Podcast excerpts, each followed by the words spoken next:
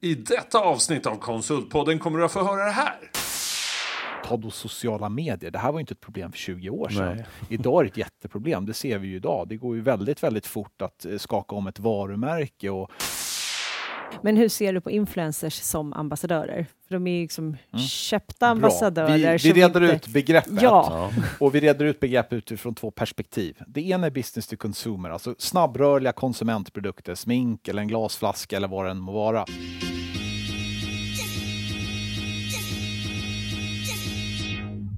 Konsultpodden med Håkan och Mattias från Berotech och Synod. Äntligen en podd för dig i konsultbranschen. Vi är i en bransch som genomgår stora förändringar och det finns massor att snacka om. Häng med oss! Välkomna till podden. Och vi sitter i en så här extra fin studio idag. Vi har en bakgrunds-tv där står Konsultpodden. Nu känns det på riktigt. Ja, det tog 2 år men nu är vi liksom på en ny nivå igen. Ja. Vi har Håkan med oss. Vi har Lena Torhage. Vi har en gäst som kommer strax och vi har Elin via länk. Så det är fullt hus. Bara innan vi presenterar gästen. Hur känns läget? Och förutom att snön liksom kom ifatt mig igen så är det fantastiskt. Våren är här. Möjligheten är här. Jag har svårt att förstå det här med covid just nu. Ena dagen så säger man att det har aldrig varit bättre än nu. Samtidigt så läser man om Indien och Brasilien. Jag blir bara livrädd. Så jag vet inte riktigt vad det är. Men jag har en förhoppning om att snart har vi väl fått vaccinet allihopa. Tycker vi ser ljuset i tunneln. Snart är du vaccinerad. Ja, jag är äldst här i rummet så jag borde vara först.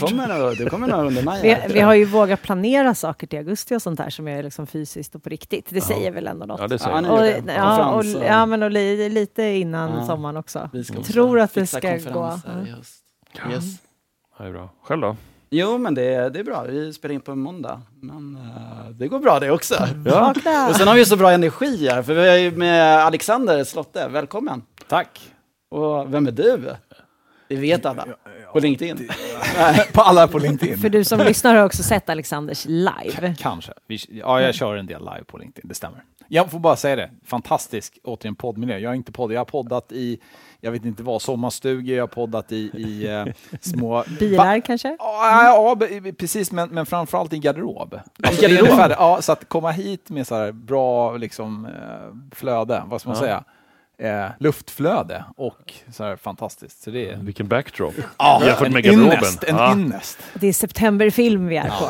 Slänger jag in då. Ja, exakt, gör det. Så är det. Men du brinner ju för något som är extremt viktigt i ett konsultföretag. Vi vet ju alla att var kommer rekryterna ifrån?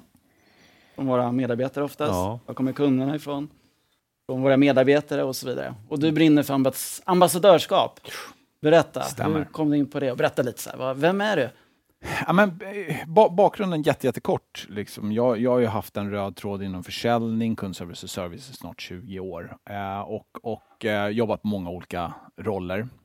Men för 7-8 år sedan så blev jag ännu mer nyfiken. För jag fick möjligheten att vara nära många som är väldigt duktiga inom försäljning. Varför säger jag försäljning då? Jo, det är därför att det är ändå en lätt mätbar roll. Till skillnad från många andra roller inom ett bolag. Som kan vara svåra att liksom sätta finger på var någonstans kommer outputen. Men en säljare kan du ganska snabbt se.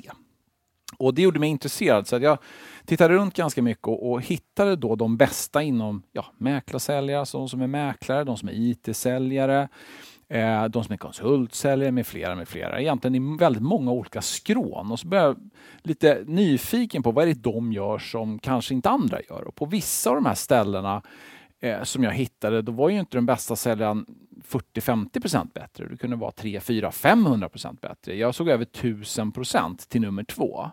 Och det sådär, då blir jag ju nyfiken, vad gör den här som är skillnaden? Vad är skillnaden som gör skillnaden?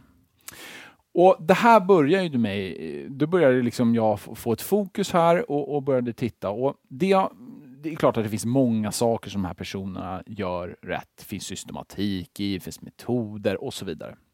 Men någonting som jag verkligen hittade var att de var väldigt duktiga att bygga relation snabbt. Mm.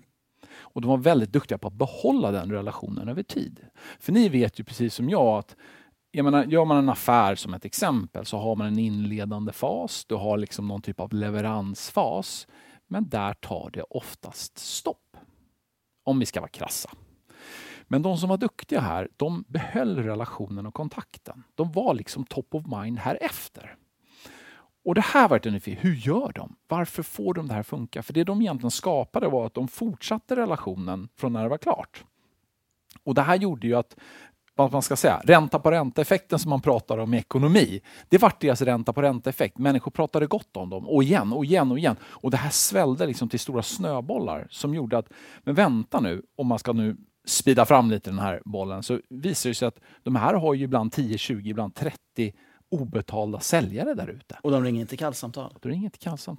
Tittar du till exempel de bästa bilsäljarna, de hittar du aldrig i hallen. Aldrig. De finns inte där. Som ett exempel bara. Och för att de precis har så mycket inkommande. Och det här gjorde mig nyfiken på, okej, hur ser det faktiskt ut då när vi går ut i bolagen? Hur funkar det?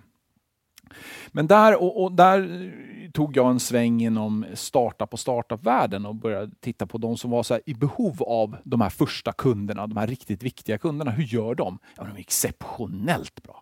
De här första kunderna som en ny startup har, oavsett om man jobbar inom konsult eller om man är ett SaaS-bolag eller vilket bolag den startar. Bageri. Liksom. Så de första kunderna är så viktiga, att de gillar din produkt och att de verkligen älskar er. För det är där det startar. Och i startupvärlden, när man precis startar igång, då är man som, man tar hand om dem så nära, och ägarna och de som är operativa är så nära där.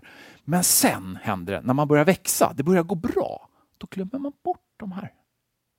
Och egentligen det handlar om väldigt mycket att titta på, vilka är de här som verkar för dig, och ta hand om dem. Och det är inte så mycket som behövs, men effekten är enorm. Ja, men jag känner igen det där, för det bästa sättet att bli av med en kund, det är att ta dem för givet. När man på något sätt inte riktigt orkar bry sig längre, utan man jagar hellre en ny, för man tror att den gamla är kvar. Så det, jag tror att det är på samma tema du har. Ja, men du är helt rätt. Och bara för att följa på där, så kan jag bara säga att efter det här var en hypotes vi då testade. Sen började jag hitta forskning, ett par olika forskningsstudier, och vi kommer säkert komma in på någon idag om inte. Men det här ledde egentligen fram till att vi har en metod och vi har en plattform som vi då går ut och rullar ut. Så det vi egentligen hjälper bolag för, Top of Heart är då ett reputation management-bolag som hjälper konsult, tjänstebolag. Det har ju varit lite vår nisch. Liksom, vad rör sig våra ambassadörer där ute? Vad säger de om oss? Och kan vi få dem att prata ännu mer gott om oss? Det här har vi en metod för. Och det är det här egentligen som varför vi finns här. Vad skulle du säga att ett rykte, word of mouth, betyder för ett konsultföretag? Jag skulle säga att i början, om du inte har någonting som vi pratar om, då måste man ju kriga för allting. Då får du ut och knacka dörr, och du får sända dina liksom, e-post och skicka brev för hand och allt möjligt. Men så fort du börjar få några stycken bara som pratar gott om dig, de som gör det här bäst, de går ju via deras nätverk. Så word of mouth, som du var inne på, det är ju ett exceptionellt bra och effektivt verktyg. Men de få vet hur de ska börja jobba med det. Hur man ska börja göra. Och framförallt att få ner det i en organisation. Jag antar att de som lyssnar på den här har inte bara små och kanske medelstora bolag, men ganska stora bolag. Utmaning många gånger är att få ner ägarnas vilja, drivkraft för den här enskilda kunden, att få ner det i hela organisationen och från struktur. Och det är väl där som är många gånger utmaningen. Jag tror intellektuellt sett förstår vi att folk som pratar gott om sig är bra. Men hur gör vi praktiskt i vardagen? Det är lite klurigare. Men är Top of Heart också ett system för att ta hand om det här? Ja. Så vi är ett system. Så man kan säga sådär, och då är det någon som säger, är det ett CRM-system? Nej, det är vi inte. Det finns många duktiga CRM, alltså Customer Relationship Management-system. Det finns det jättemycket. Och det finns HR-system. Vi är snarare där mittemellan. Vi ligger lite som en, vad säger man, de här sugfiskarna som är på de här stora, vad är de här vackra, valhajarna typ. Ja, vi är de här sugfiskarna som ligger däremellan med API-koppling egentligen. Som åker snålskjuts. Exakt det vi gör. Men man vill inte vara utan dem, va? Nej, man vill inte vara utan dem. De håller borta lite skräp. Exakt. Nej, men vi vill ju vara en väldigt tydlig nischat mot de viktigaste människorna i omkring affären. Och det här är väldigt mycket, om man ska bara gå in lite kort ytterligare då för att sätta kontexten, så är det ju så att det är oftast väldigt få människor som står för den största outputen om man tittar så. Och det som är utgångspunkten här är att hitta de här viktiga. Och jag är inne på konsultbolag idag som kan omsätta 1 miljard där vi kan spåra 20, 30, 40 personer. That's it. De står för mer än 50% av den omsättningen. Sen är frågan, vill man ha koll på dem eller inte? Ja, det är upp till nästa steg. Ja, men de flesta har inte den kollen. För att de finns inte bara bland kunder, konsulter eller samarbetspartner. De kan vara till en före detta anställd. Som inte längre är anställd, men som fortfarande pratar gott och varmt om och skickar leads. och ingen tar reda på varför det här sammankopplar. Så att det är där plattformen kommer in som svar på den frågan. Ja, okay. Hur hittar man de här och fokuserar bara på dem? Så vi är inte, det låter lite nonchalant här, men vi är inte intresserade av alla andra utan just toppen här på isberget. Du pratar om precis NPS som... Skulle du dra lite så här, NPS och 9-10? Och... Ja, nej, men absolut. Många konsult och... Vad är liksom... NPS då? Ja, det är det jag tänker. Ja, Net Promoter Score. Ja, och det är ju klart, de flesta nu mer eller mindre känner ju till det här gamla klassiska NKI, ny kundindex och så vidare. Men NPS är ju mer eller mindre på i 20 år, så de flesta känner till vad det är. Och det är egentligen någonstans en skala mellan liksom 0-10 där du har liksom dina detractors, de är på väg bort och så vidare. Och egentligen och du utgår den från en fråga. Ja. Hur sannolikt skulle du rekommendera den här tjänsten eller produkten till någon annan? Eller till en kollega, till någon annan? Exakt. Till en vän kanske? Ja, men precis. Och någonstans här får man ju en fingervisning, i synnerhet på en väldigt stor kundbas. Jag skulle säga att NPS är inte för alla, absolut inte. Har du en kundbas som är 30, 40, 50 bolag, de kan du ringa till, det är bättre. Men har du en väldigt stor kundbas så ger det en bra indikation. Var någonstans är vi på den här skalan? Men det som är intressant, och det har jag också sett under de här åren som jag har jobbat med det här, det är att väldigt många bolag fokuserar extremt mycket på detractors. För det är nedärvt i oss. Det här det kan vi gå in, men då snurrar vi nog från ämnet. Men varför vi inte vill bli av med de kunder vi redan har. Och det gör att vi spenderar oproportionerligt stora resurser på den här målgruppen. Istället för att titta på de här promotersen, 9 och 10 uppåt. Hur kan vi få dem att liksom öppna sina nätverk för oss? Just det. För där ligger så mycket mer. Men istället så kan vi allokera miljontal och jättemycket resurser till att inte tappa kunder. Och här tror jag att det är det första man får liksom tänka om. Att låt oss fokusera på de som där. Och sen ta det nästa steg. Det är precis som jag är på Synod. Jag har en sån här fråga som kommer var tredje månad. Jag svarar på den ganska snabbt. Ja, och sen precis. Och vi kollar ju på dem. Ja, men de som inte använder plattformen tillräckligt mycket. Och 0-6. Där fokuserar vi mycket. Customer success. Ja. Men 9-10. Inte så att vi glömmer bort dem, men det är då man tar dem för givet igen. Exakt! Det är nu du är inne på det här som jag tror är så viktigt. Just det här med intellektuellt. Vi fattar de här grejerna, men vi jobbar inte. Vi är inte operationellt, jobbar vi inte här efter. Att vi förstår att de här är viktiga. För att, alltså återigen, och det här ser vi återkommande i de kunderna som vi jobbar med, när man börjar liksom skifta det här mindsetet lite. Att våga släppa på de här som kanske är på väg bort och fokusera på de som älskar oss. Och lägga lite mer tid där. Många fler enklare och snabbare kunder med högre lönsamhet som kommer in. Och varför då? Jo, en enkel förklaring. För de sitter med förtroendet. Så när de passar bollen till en ny kontakt, en ny kund. Ja, den är ju redan klar. Ja, det är klart. Visst. Många gånger. Och hur får vi de här att bli? Ta nästa steg, inte bara vara 9-10 utan ska vara ambassadörer och verkligen dra in de här nya kunderna. Man kan kalla dem för ambassadörer, raving fans, champion, kalla det vad du vill. Vi har ju valt dem att kalla ambassadörer. Och vi har en metod som vi utgår ifrån. Det handlar om första metoden egentligen handlar om att titta på hur identifierar man de här. Alltså vilka är de? Och nu menar inte jag, det är många som man landar i entiteter, bolag. Nej, bolag är aldrig ambassadörer. Det är människor på bolag. Jag får bara, den är viktig, den är superviktig. För det är många gånger så trackar man i ett CRM eller kundhanteringssystem eller om ni gör Excel eller whatever. Så skriver man bolagen. Men bolag är aldrig ambassadörer för bolag. Det händer aldrig. Nej. Utan det är människor på bolag. Och det första grejen är att hitta vilka är de. Och då kan man göra det enkla sättet. Jag tittar tillbaka. Okej, om vi tittar på 2020. Nu var 2020 ett extremt speciellt år, precis som vi inledde med här. Vi är fortfarande kvar i en pandemi, så den är lite klurig. Men titta tillbaka på de affärerna som gjordes senaste året eller 2 åren. Vad har vi för liksom, tracking på dem? Vad kommer de ifrån? Och väldigt många gånger så ligger liksom svaren här. Men för få har då mätt det tidigare, vilket gör att då står det kanske källa, hemsida. Jaha, det säger ju ingenting om ingenting. Det säger bara att marknadsavdelningen någonstans har lagt en bra hemsida. Ja, men det är bra. Men det är väl ingen som har via hemsidan, by the way, kommit in och sen köpt ett system för 8,6 miljoner som ska rullas ut över 36 månader via en hemsida. Det fattar ju vem som helst. Men ändå så landar vi att det är en källkod och det är okej. Och det är det här som skiljer de som är mediokra mot de som kommer bli bäst och dominera framåt. Det är de som vet att det var Kalle som kom in där. Men Kalle känner Lisa som jobbade på det här bolaget som har använt vår produkt förut. Där var connection. Men man behöver ju en hel relationskarta för det här. Och kanske vem som har dejtat vem till och med. Alltså bara, men nästan. Men lite så här, det här är min man, det är klart vi har pratat. Eller vad det nu kan vara. Men det är verkligen det. Och vi ställer inte de här ganska basala enkla frågorna. Alltså det här jag pratar om nu, det är ingen rocket science. Men det är ingen som ställer de här frågorna.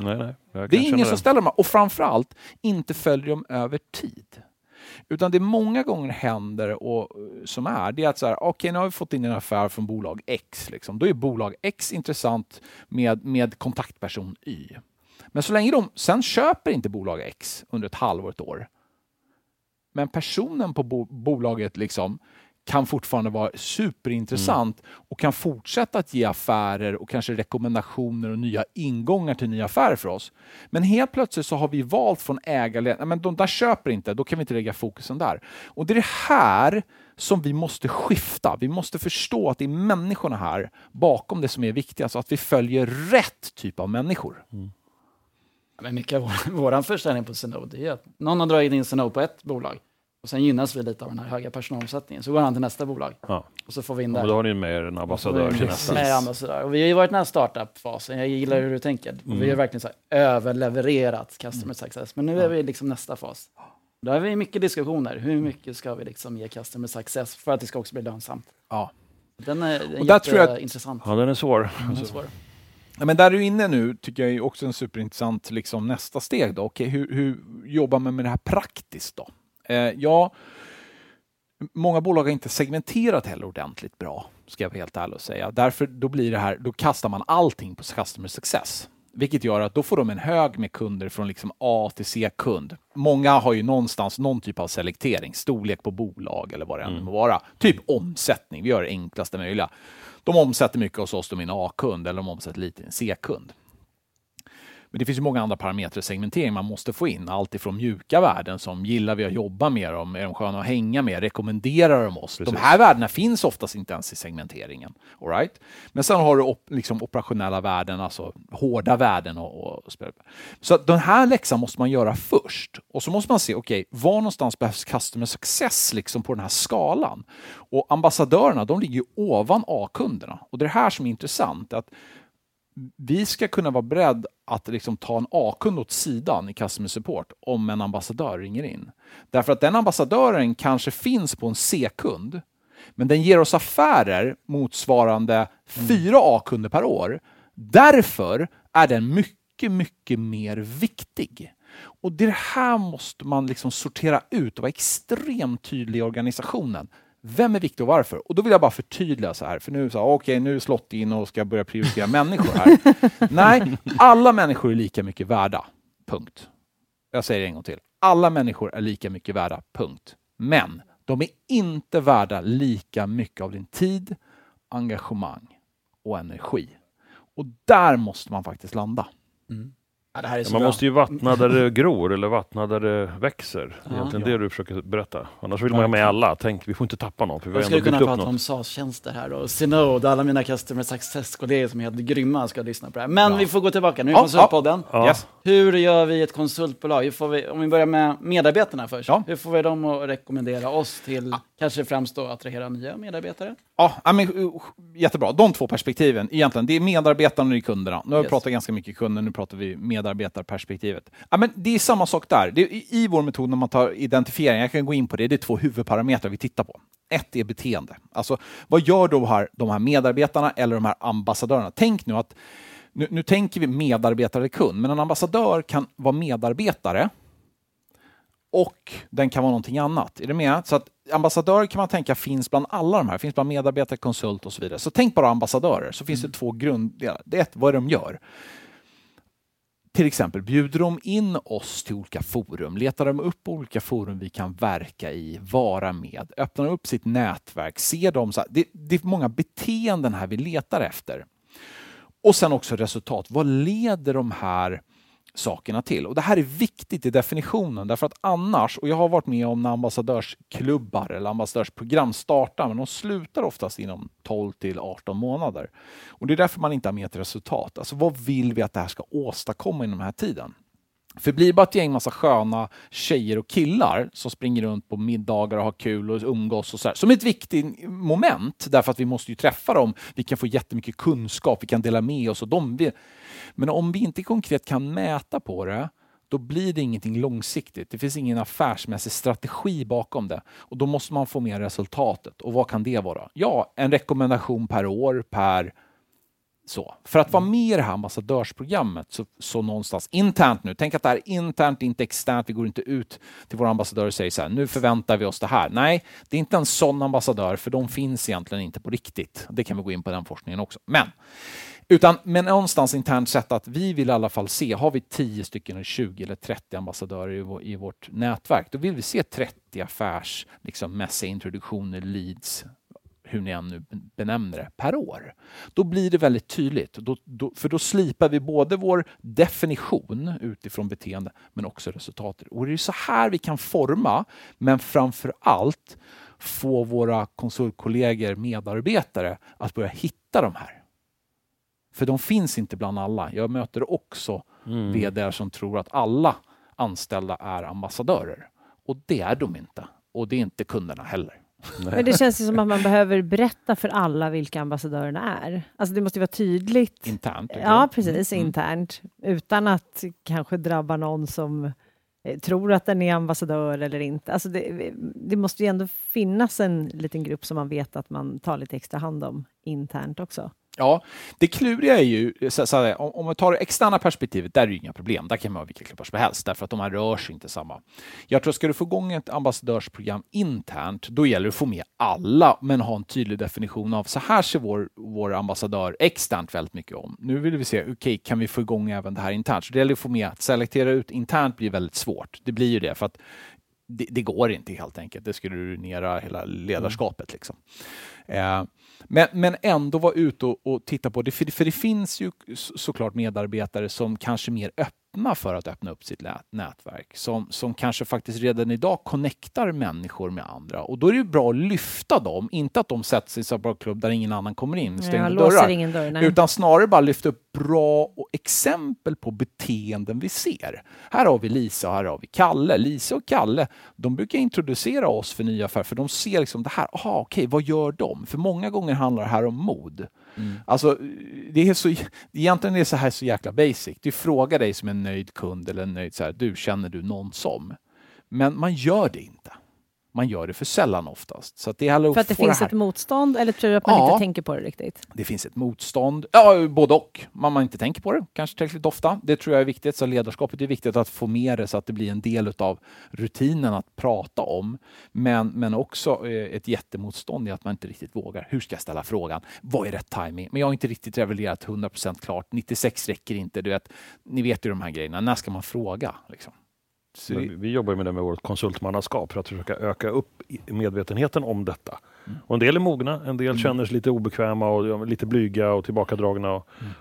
Så det är klart att det finns olika människor som passar olika. Men jag hade en annan fråga kring det här. Eftersom konsultbranschen består ju inte enbart av konsultbolag med anställda personer, utan vi har en stor skara av mäklare som driver den här verksamheten. Där varje individ inte är en personal.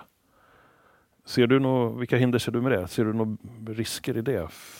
De blir ju ambassadörer mer för sig själva än för bolaget de jobbar åt just nu. För nästa gång är de där.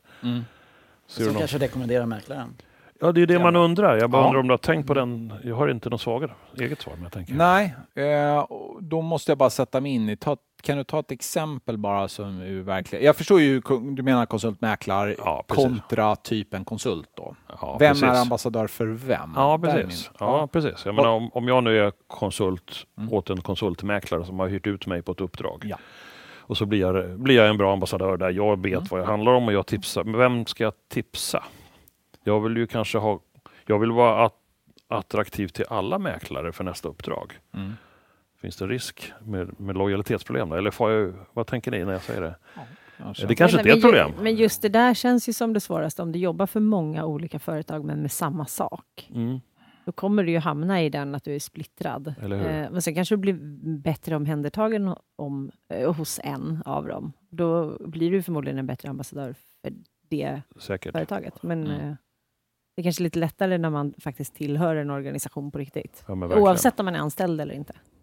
Sen tror jag det är viktigt att det finns en gemensam... Alltså när vi pratar ambassadörer i sin liksom renaste form, om man ska säga så, då vill man ju göra och rekommendera för att man vill, inte för att man måste. Nej, det finns alltså inget affärsmässigt liksom incitament i bakgrunden. Och det är väl första grunden någonstans. Sen finns det ju många partnerskap, eller som du var inne på nu när man har en konsultmäklardel. Jag tror att det finns en jättefördel att se sin konsultmäklare som en ambassadör för dig, för att den personen kanske nu har satt ute på ett uppdrag på 6 månader. Ja, nästa 6 månaders uppdrag kanske faktiskt kommer härifrån. Hur tar du hand om den relationen? Se till att den relationen är på tipptopp. Vad har du för strategi för det här? För att du kommer kliva in i ett uppdrag där du jobbar extremt mycket och ska hinna med familj och allting i övrigt. Hur säkrar du upp den här relationen fram till dess? Utifrån det perspektivet. Ja, mekanismen funkar även där. Absolut. Men hur gör ni det i ert system då? Alltså säkrar, se till att komma ihåg och vårda relationen? Ja, där har ju vi, vår plattform heter Alice. Och Alice var tänkt att det är liksom en mix av, jag vet inte, vi får in lite AI och allt möjligt där i det där. Vilket AI inte är idag, men skitsamma. Vackert namn ska jag säga. Alice. Ja, det känns trevligt att ha Alice. Skulle jag haft en dotter till så hade hon hetat Alice. Nej då, men skämt åsido, Alice är ju tanken att sådär, när du väl har identifierat då det här första steget som vi pratade om tidigare, identifierat vilka är de här viktigaste människorna, då är ju nästa steg att då måste man ju selektera ut, och sen så måste man se till, okej, hur ska vi då ha hand om relationen med det här? Och det är nu det liksom blir, ofta med många ganska stora, tunga system, lite för opersonligt. Det vill säga, du kan kasta in dem i bästa fall i någon typ av e-postsnurra. That's it. Men de här människorna, de kan ju stå för liksom 10, 15, 20, ibland 40-50 miljoner i nya kunder och nya affärer in till er. De är värda så mycket, mycket mer. Och här kan då allt mappa upp på ett helt annat sätt. Man kan gå mer personligt vad det gäller verkligen tacka för affärer. Allt ifrån att tacka direkt med en blombukett ska levereras. Har vi en ambassadör? Vi har 20 ambassadörer för vårt konsultbolag som omsätter 50 miljoner. Och de ger alltså det är klart att fyller de 50 år ska man blombukett levererad och klar. Det tar Alice hand om. Till content, till andra saker. Så att vi liksom...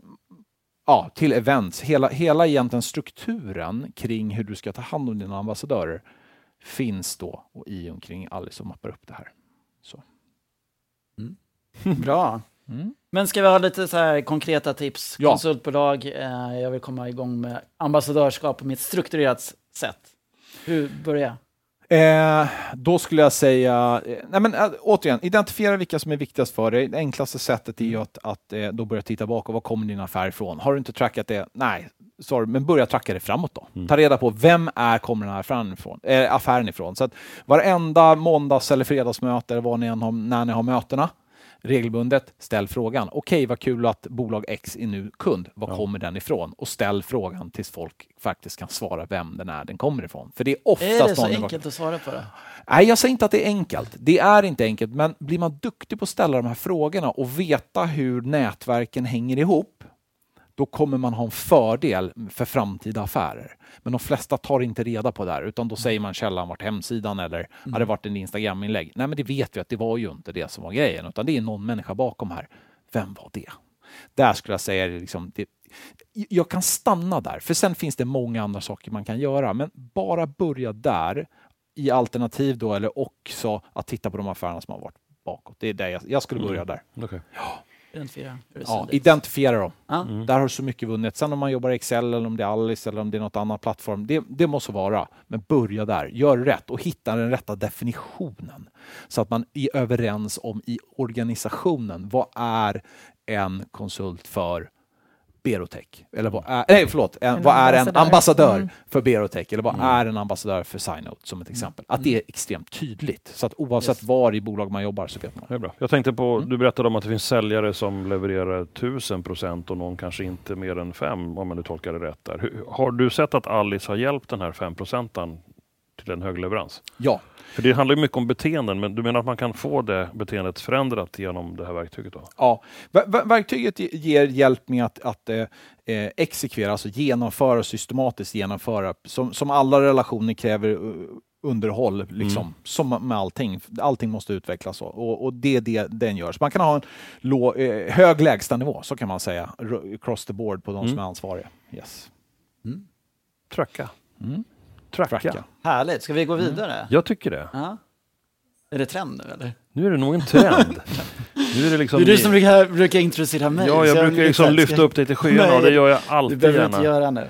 Men Mattias, du har säkert varit på något spännande möte med någon ledningsgrupp senaste veckan. Nej, tror jag. Men jag har ett spännande i veckan. Du har en spännande... Ett fysisk föreläsning, det var länge sedan. Ja.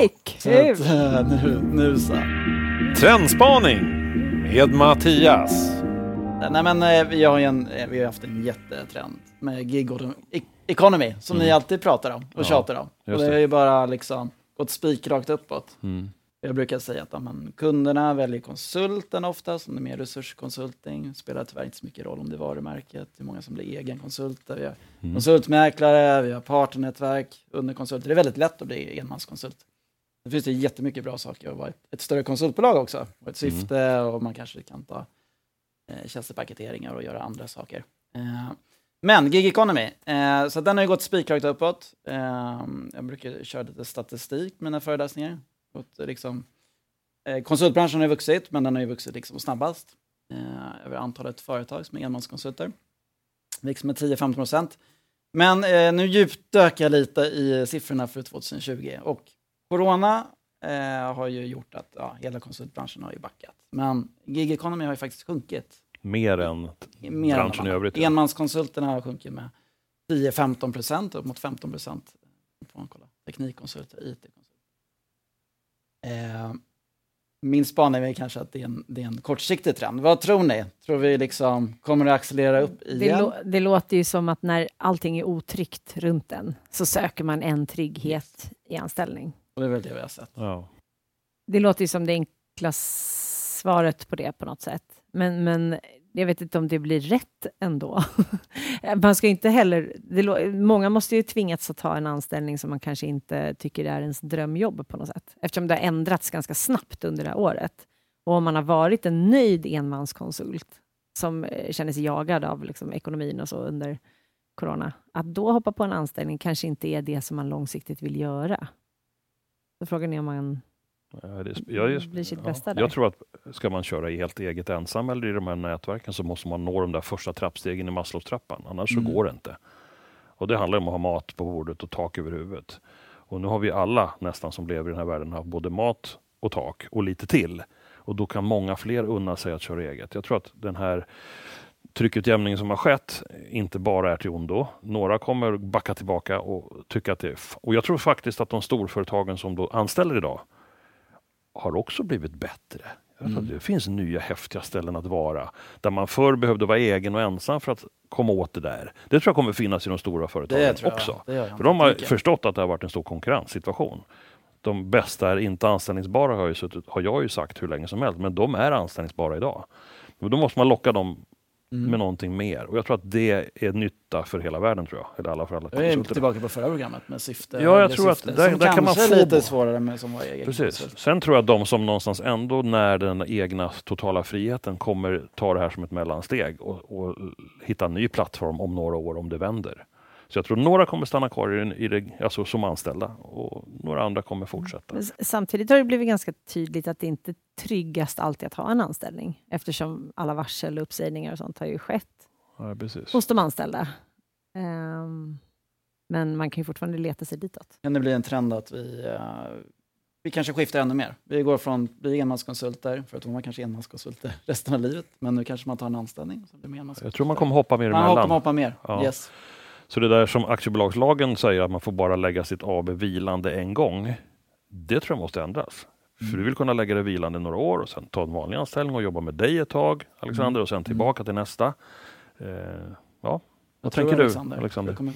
Nej, jag tror säkert att det kommer komma tillbaka. Det där går nog lite som med osäkra tider, då vill vi ju trygga upp. Liksom. Så det är nog naturligt. Jag tror säkert att vi kommer jobba mer och mer i mindre kluster. Alltså, det är ju så vi människor har gjort i urminnes tider. Det är väldigt, väldigt kort tid sett till mänskligheten att vi har varit så här ihopklampade i bolag under så här, alltså vi pratar hundratals år till skillnad från hur länge vi har funnits på den här jorden. Så att jag tror att det ser vi på människors beteenden, att vi vill ju röra oss i grupper, mindre grupper, och det tror jag är helt rätt. Så jag tror trenden kommer nog säkert gå dit. Men det jag vill flika in i den här som jag tror är viktigt, att oavsett om man nu är konsult och har precis antingen har sitt eget eller klivit in i en större konsultlåda och sen ut igen och kanske tänka att ha den flexibiliteten, så skulle jag vilja sända med det här på tal om ambassadörer som vi pratade om innan, att ta 2-4% av din arbetstid och lägg den aktivt på att underhålla ditt nätverk. Det låter så här så klyschigt, men de flesta gör inte det här. Men det gör att du kan välja på ett helt annat sätt. Det är det som kommer sen styra vad du debiterar, hur du debiterar, hur du kan jobba, varifrån du kan jobba. Ha direkt korrelation med vilka människor du känner. Men hur skulle du säga att man gör det då? Som en ensam person? Men ta den frågan först. Jag bara kom på en ny grej där. Fan vad bra. Hur underhåller du ditt nätverk? Alltså, det är samma sak som jag underhåller min egen kropp. Avsätt tid. Ja, och vad gör du med tiden då? Du går och tränar när du ska ta hand om kroppen. Du kanske äter något härligt. Klokt. Men vad gör du med dina relationer? Då tror jag, nätverk är ju ett sånt. Så här, oavsett om det är digitalt som det är väldigt mycket nu. Om det är på LinkedIn man rör sig eller om det är någon annanstans man rör sig. Men det finns ju affärsnätverk. Det finns ju konsultnätverk, det finns ju nätverk där ute. Men att hela tiden ha en finger, en tå där ute, eller vad ska man säga? Öra mot rälsen ska man ju säga. Men liksom, det tror jag är viktigt att avsätta den tiden, att man är där så att man liksom ser vad är relevant just nu, vad pratar människor om, men också bygga de vitala relationerna som behövs för att kunna ta ett liv, oavsett om du vill bli egen eller om du vill ha den positionen du vill ha på det bolag du kliver in på. Så att jag vill bara liksom slänga med det som det är. Vi vet att vi ska göra det här. Men man kanske inte alltid gör det fullt ut. Nej, min spaning där, eller min taljdans som slår till där, är någonstans att vi pratar väldigt mycket om kompetensutveckling i konsultbranschen som det bästa sättet att vara relevant för nästa jobb. Men man kanske ska utmana den då. Varför lägga en veckas utbildning? Lägg en vecka eller fler veckor på nätverkande istället. Ambassadörskapstänk. Absolut. Det kanske ger dig ännu roligare, utmanande, utvecklande uppdrag. Eller bättre, roligare kunder. Precis. Förlåt hela utbildningsbranschen. Men de kanske skulle jag bara testar. Men i kortform så kan ju de kombineras. Alltså när det är så här liksom, webinars och sånt, det behöver inte vara hela utbildningen man kör, utan man är med, men man snackar lite också och kanske vågar skriva något på chatten och bra. Ska vi bjuda in? Ja, vi bjuder in Elin. Tycker jag. Hej Elin. Hej.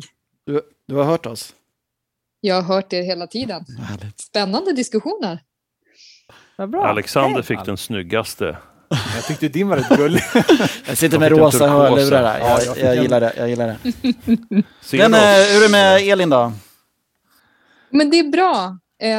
Jag tänkte koppla an ganska mycket på det som ni har pratat om kring ambassadörskap och hur viktigt det faktiskt är i det läge där jag sitter i nu som aktivt stöd till 2 organisationer som är i akut kris. Berätta. Men jag får skicka med en annan sak som jag har sagt tidigare. Snälla patcha era servrar. Se till att ni har de senaste uppdateringarna överallt. Det är en hård läxa att lära sig att inte göra det. Så kan vi säga. Det är det som har hänt oss båda, eller? Det är bara ett allmänt medskick. Okay. Glöm inte bort. Jo, men när man får den här typen av alltså krissituationer som drabbar verksamheten, så får man inte glömma bort även det interna ambassadörskapet. Hur viktigt det är att faktiskt orka lite till. Det märks så tydligt i långdragna händelser, och där är ju corona en sån också. Där man liksom tappar orken och tron på det man håller på med. Och där är det väldigt, väldigt viktigt att vi har medarbetare som också fångar upp och orkar driva och berätta hur bra vi faktiskt är och hur mycket vi bidrar med, trots att det känns som att vi liksom står still eller på andra sätt liksom inte klarar av det arbete vi har. Du tänker att det är lite grann som ett ledarskap i ambassadörsrollen då, eller? Absolut. ledarskap också för att liksom, ja, men ensa gruppens riktning och målbild. Att liksom orka marknadsföra även internt. För att orka mer. Och inte minst viktigt självklart är att identifiera de här ambassadörerna också externt. För det kanske är så att det inte är den som är kundansvarig som ska gå ut och berätta att någonting svårt har hänt eller att man kommer få försenade leveranser. Utan det kanske ska vara den som faktiskt är liksom orsaken till att kunden från första början kom dit. Som är den bästa budbäraren för att behålla förtroendet. Så nyttja ambassadörerna även i kris. Vad säger du, Alexander? Absolut. Det är ju, om man ska säga, de sista som lämnar skeppet förutom kaptenen är ju de. Alltså det är ju så. För de har varit med om det också. De har varit med om att förmodligen har gått igenom en del innan. Så att, och de är bra att luta till när vi pratar produktutveckling eller tjänstutveckling. Ja, men vi vill göra det här. Ja, men bjud in dina topp 30 ambassadörer på en middag, en dragning. Nu kanske det är dumt i de här tiderna, men man kan ha digitala alternativ. Så har vi lagt den disclaimern. Men liksom att bjuda in dem, för de är så fantastiska. Och att inte heller glömma bort dem som en särskild målgrupp när vi också som verksamhet kommunicerar. Att innan vi går ut med ett pressmeddelande eller på annat sätt går ut och berättar både positiva och negativa nyheter. Faktiskt ta hand om våra, särskilt de externa ambassadörerna, se till så att de faktiskt känner sig fortsatt väldigt viktiga för verksamheten. Och där flikar jag jättegärna in där, Elin, lite kort, att finns det ju fantastiska strategier när det kommer till vår marknad. Alla ska ju nå ut idag, oavsett om det är på LinkedIn eller Google eller vad det än må vara.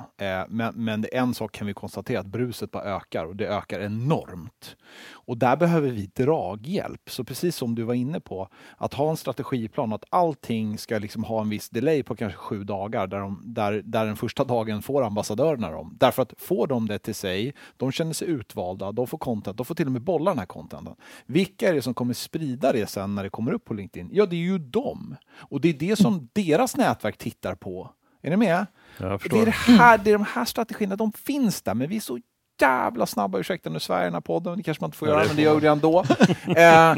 Men vi är så jävla snabba på att gå ut och liksom ska bara trycka ut skiten för det ska synas, och så är det de här vanity matrix, det är likes och det är kommentarerna, och har vi inte det, då har vi misslyckats, och så har vi inser vi fan, det är inte det som är grejen.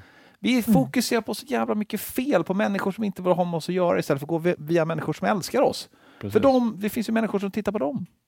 Ja, för de kommer få frågan, vad var det som hände? Ah, jag vet inget heller. Och då sänker man hela liksom, tanken med den här strategiförändringen. Ja.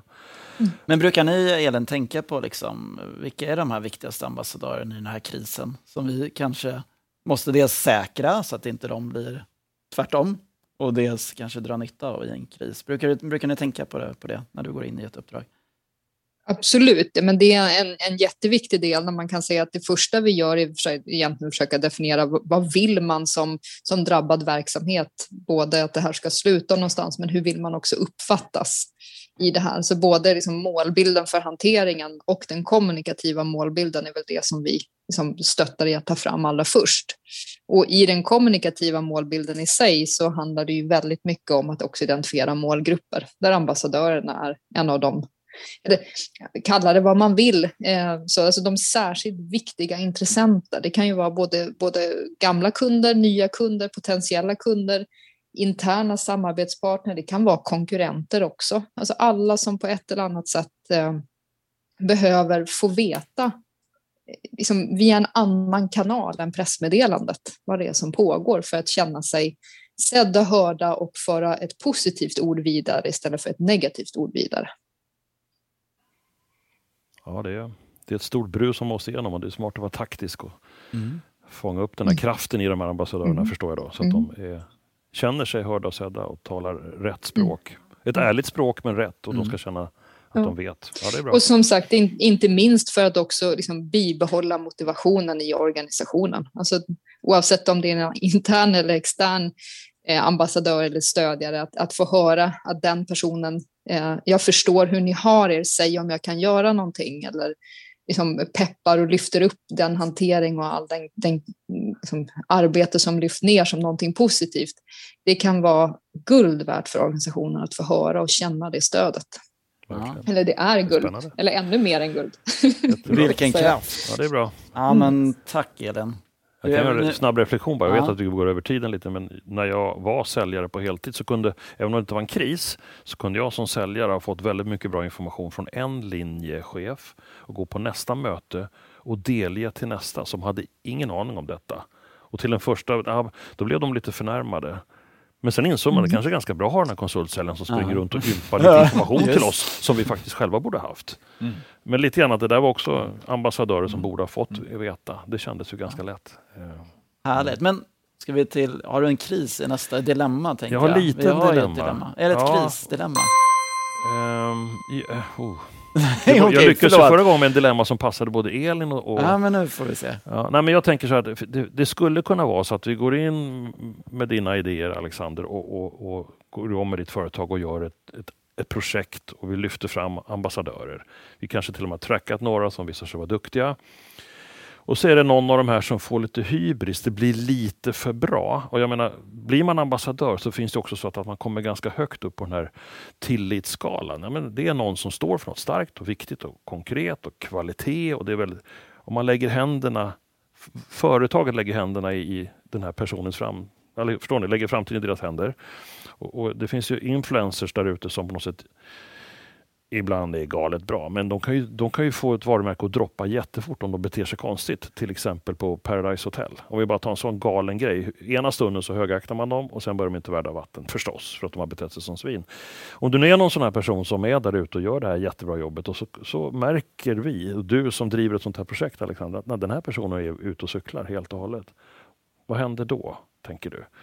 Hur kan man stötta den här? För det, helt plötsligt ringer den här vdn från det här företaget och säger ni har ju sagt att ni ska lova allt det här. Och sen bara fallet ner till sanningen blir ju rätt hårt. Ja, håller med. Och där är ju jätteviktigt att återigen, jag är tillbaka till det att definitionen av en ambassadör måste vara extremt tydlig. Många gånger är det så att definitionen kanske inte riktigt efterlevs. Alltså man har valt ut människor som kanske inte efterlevs utav den här. Men sen är du inne på att jag menar, vi är alla människor. Det är ju... Det finns ju alltid säkert någon som skulle kunna ut och lova saker och ting eller bete sig konstigt. Så. Och där tror jag att man måste vara... Man måste ha ett litet öra mot marknaden och mot sociala medier. Det här var inte ett problem för 20 år sedan. Nej. Idag är det ett jätteproblem. Det ser vi ju idag. Det går ju väldigt, väldigt fort att skaka om ett varumärke och få deras reputation eller renommé att börja skaka verkligen i fogarna. Ja. Så att det finns ingen enkel svar på den där frågan. Jag tror bara att man måste vara väldigt tydlig med definitionen från början. Jag är tillbaka till the basics. Det som är allting. Det är tillbaka till basics. Göra det rätt. Och återigen, det här är en liten målgrupp ofta man följer, så gör att risken är ganska liten att det sker. Så att, men det är klart att skulle man se något sådär, det går ju allt från Google News kan man ju följa, så att du ser vad som händer i Google News om någonting skriver om bolaget och en person eller liknande. Så att det går säkert att ha något typ av flöde. Sen går det inte att garantera sig hela vägen, såklart. Nej, men jag tror ju någonstans att svaret är väl att det är bättre att göra så här än att inte göra det. man får ta lite risk. Ja, det är väl klart man måste. Och litar man på... förlåt Elin, vill du haka på? Ja, hemskt gärna. Jag känner ju det som ni pratade om tidigare, att ha koll på sina ambassadörer och ha ett aktivt samarbete med dem. Det är ju jätteviktigt, där man också kan prata värdegrund kring att vara det här. Ja. Men jag tror också att det är viktigt att man som verksamhet tydliggör vad är en ambassadör och vad är mitt uppdrag och liksom kundkontrakt i sammanhanget, så att man liksom inte när man väl har liksom fått uppdraget och har kunden, så måste man ju vårda den alldeles särskilt och enligt sina egna processer, så att det inte blir kund eller ambassadörens privata beteende som liksom är det som driver kvaliteten i uppdraget. Bra. Får jag ställa bara en fråga lite på temat? Lite off ditt dilemma dock. Men hur ser du på influencers som ambassadörer? För de är ju liksom köpta ambassadörer. Vi reder ut begreppet. Ja. Och vi reder ut begreppet utifrån två perspektiv. Det ena är business to consumer. Alltså snabbrörliga konsumentprodukter. Smink eller en glasflaska eller vad det än må vara. Det behövs ganska lågt förtroende för att köpa det. Gillar jag den, köper jag den. Den var skit, jag slänger den. Det är inte svårare än så. Det var en snygg bild. Det var en snygg bild. Lite så. Och det, där finns det många influencers som har det, oavsett om det är sportdrycker eller vad det än må vara. Och det är klart att här kan man då köpa sig in på en marknad som vi ändå ser är vikande. Jag menar, tar Dalin Wellington, sålde de här klockorna, han lyckades, eller det bolag lyckades, tror jag, allra bäst. Alla hakade med den här trenden, det var egentligen de som startade hela den här stora trenden.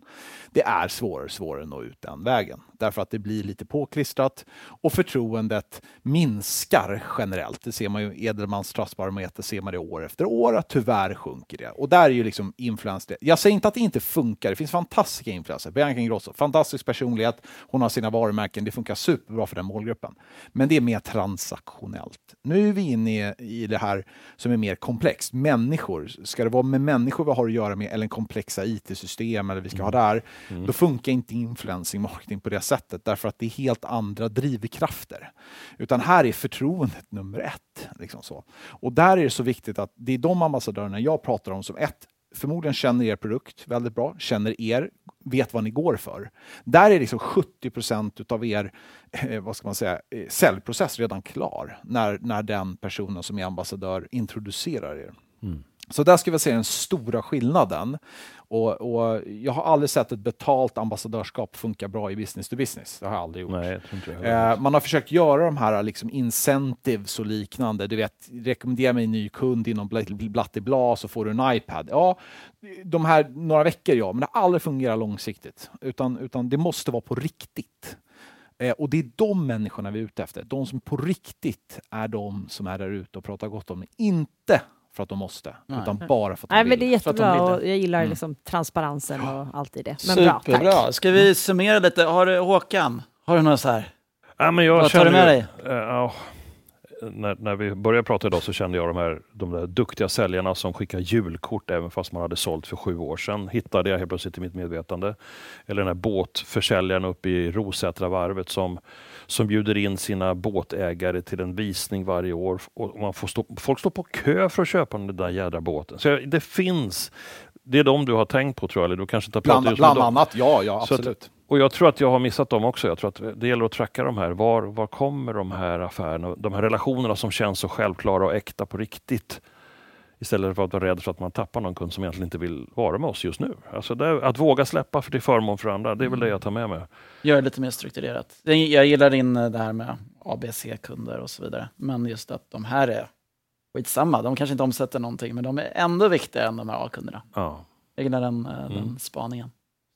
Ja, men jag gillar det också. De personerna känns ju ofta roligast att vara med eller liksom prata med och träffa. Och då att liksom få någon form av strategi kring det kan göra att det blir ännu bättre. Jag tycker det är jätteroligt med liksom nätverkande av olika slag och sådär. Så man kan göra det på ett strukturerat sätt. Så det inget rocket science, men det är... Nej. Vad skönt att det kan få vara något lite basic ibland. Ja, det är basic, men man måste göra det. Ja. Ja, det kanske är grejen, men gör det. Gör det. Ja. Precis. Ja, Elin, har du någon grej bara som avslutning som du tänker ta med dig? Ja, men att vara ännu tydligare med att identifiera de externa ambassadörerna som inte ligger i kundbasen utan som är men tidigare medarbetare eller andra samarbetspartners. Precis. På något sätt. Sitter jag och funderar på just nu. Ja, men det är jättebra. Jag tänker också på några sådana människor jag borde ringa till. Känner jag. Ja, det är bra. Det brukar oftast vara som bäst. När det är lite ångest i slutet på transaktionerna. Då inser man, då börjar man plocka upp de här människorna. Nu kommer Håkan och jag bara gå ut och ringa här. Ja, exakt. Och så känner de oss att vi är så här ytliga igen. Vi gör det bara för att det var någon som sa det. Men förlåt, man kan ju bara bli bättre. Ja, hoppas jag. Stort tack för att ni körde den här gången med oss. Tack snälla dig. Superstudion hos och vi nästa vecka blir det en kund tror jag. Hoppas vi. Ja, yes. Absolut. Ja. Stort tack Alexander. Stort tack för att du kom hit. Ja, tack. Och det här var faktiskt redan nummer 50 av Konsultpodden. Idag hade vi med oss Alexander Slotte från Top of Heart och även Elin Rischers från Practice Risk. Sen hörde du de 3 vanliga musketörerna och vi är jätteglada för att du har lyssnat. Tack!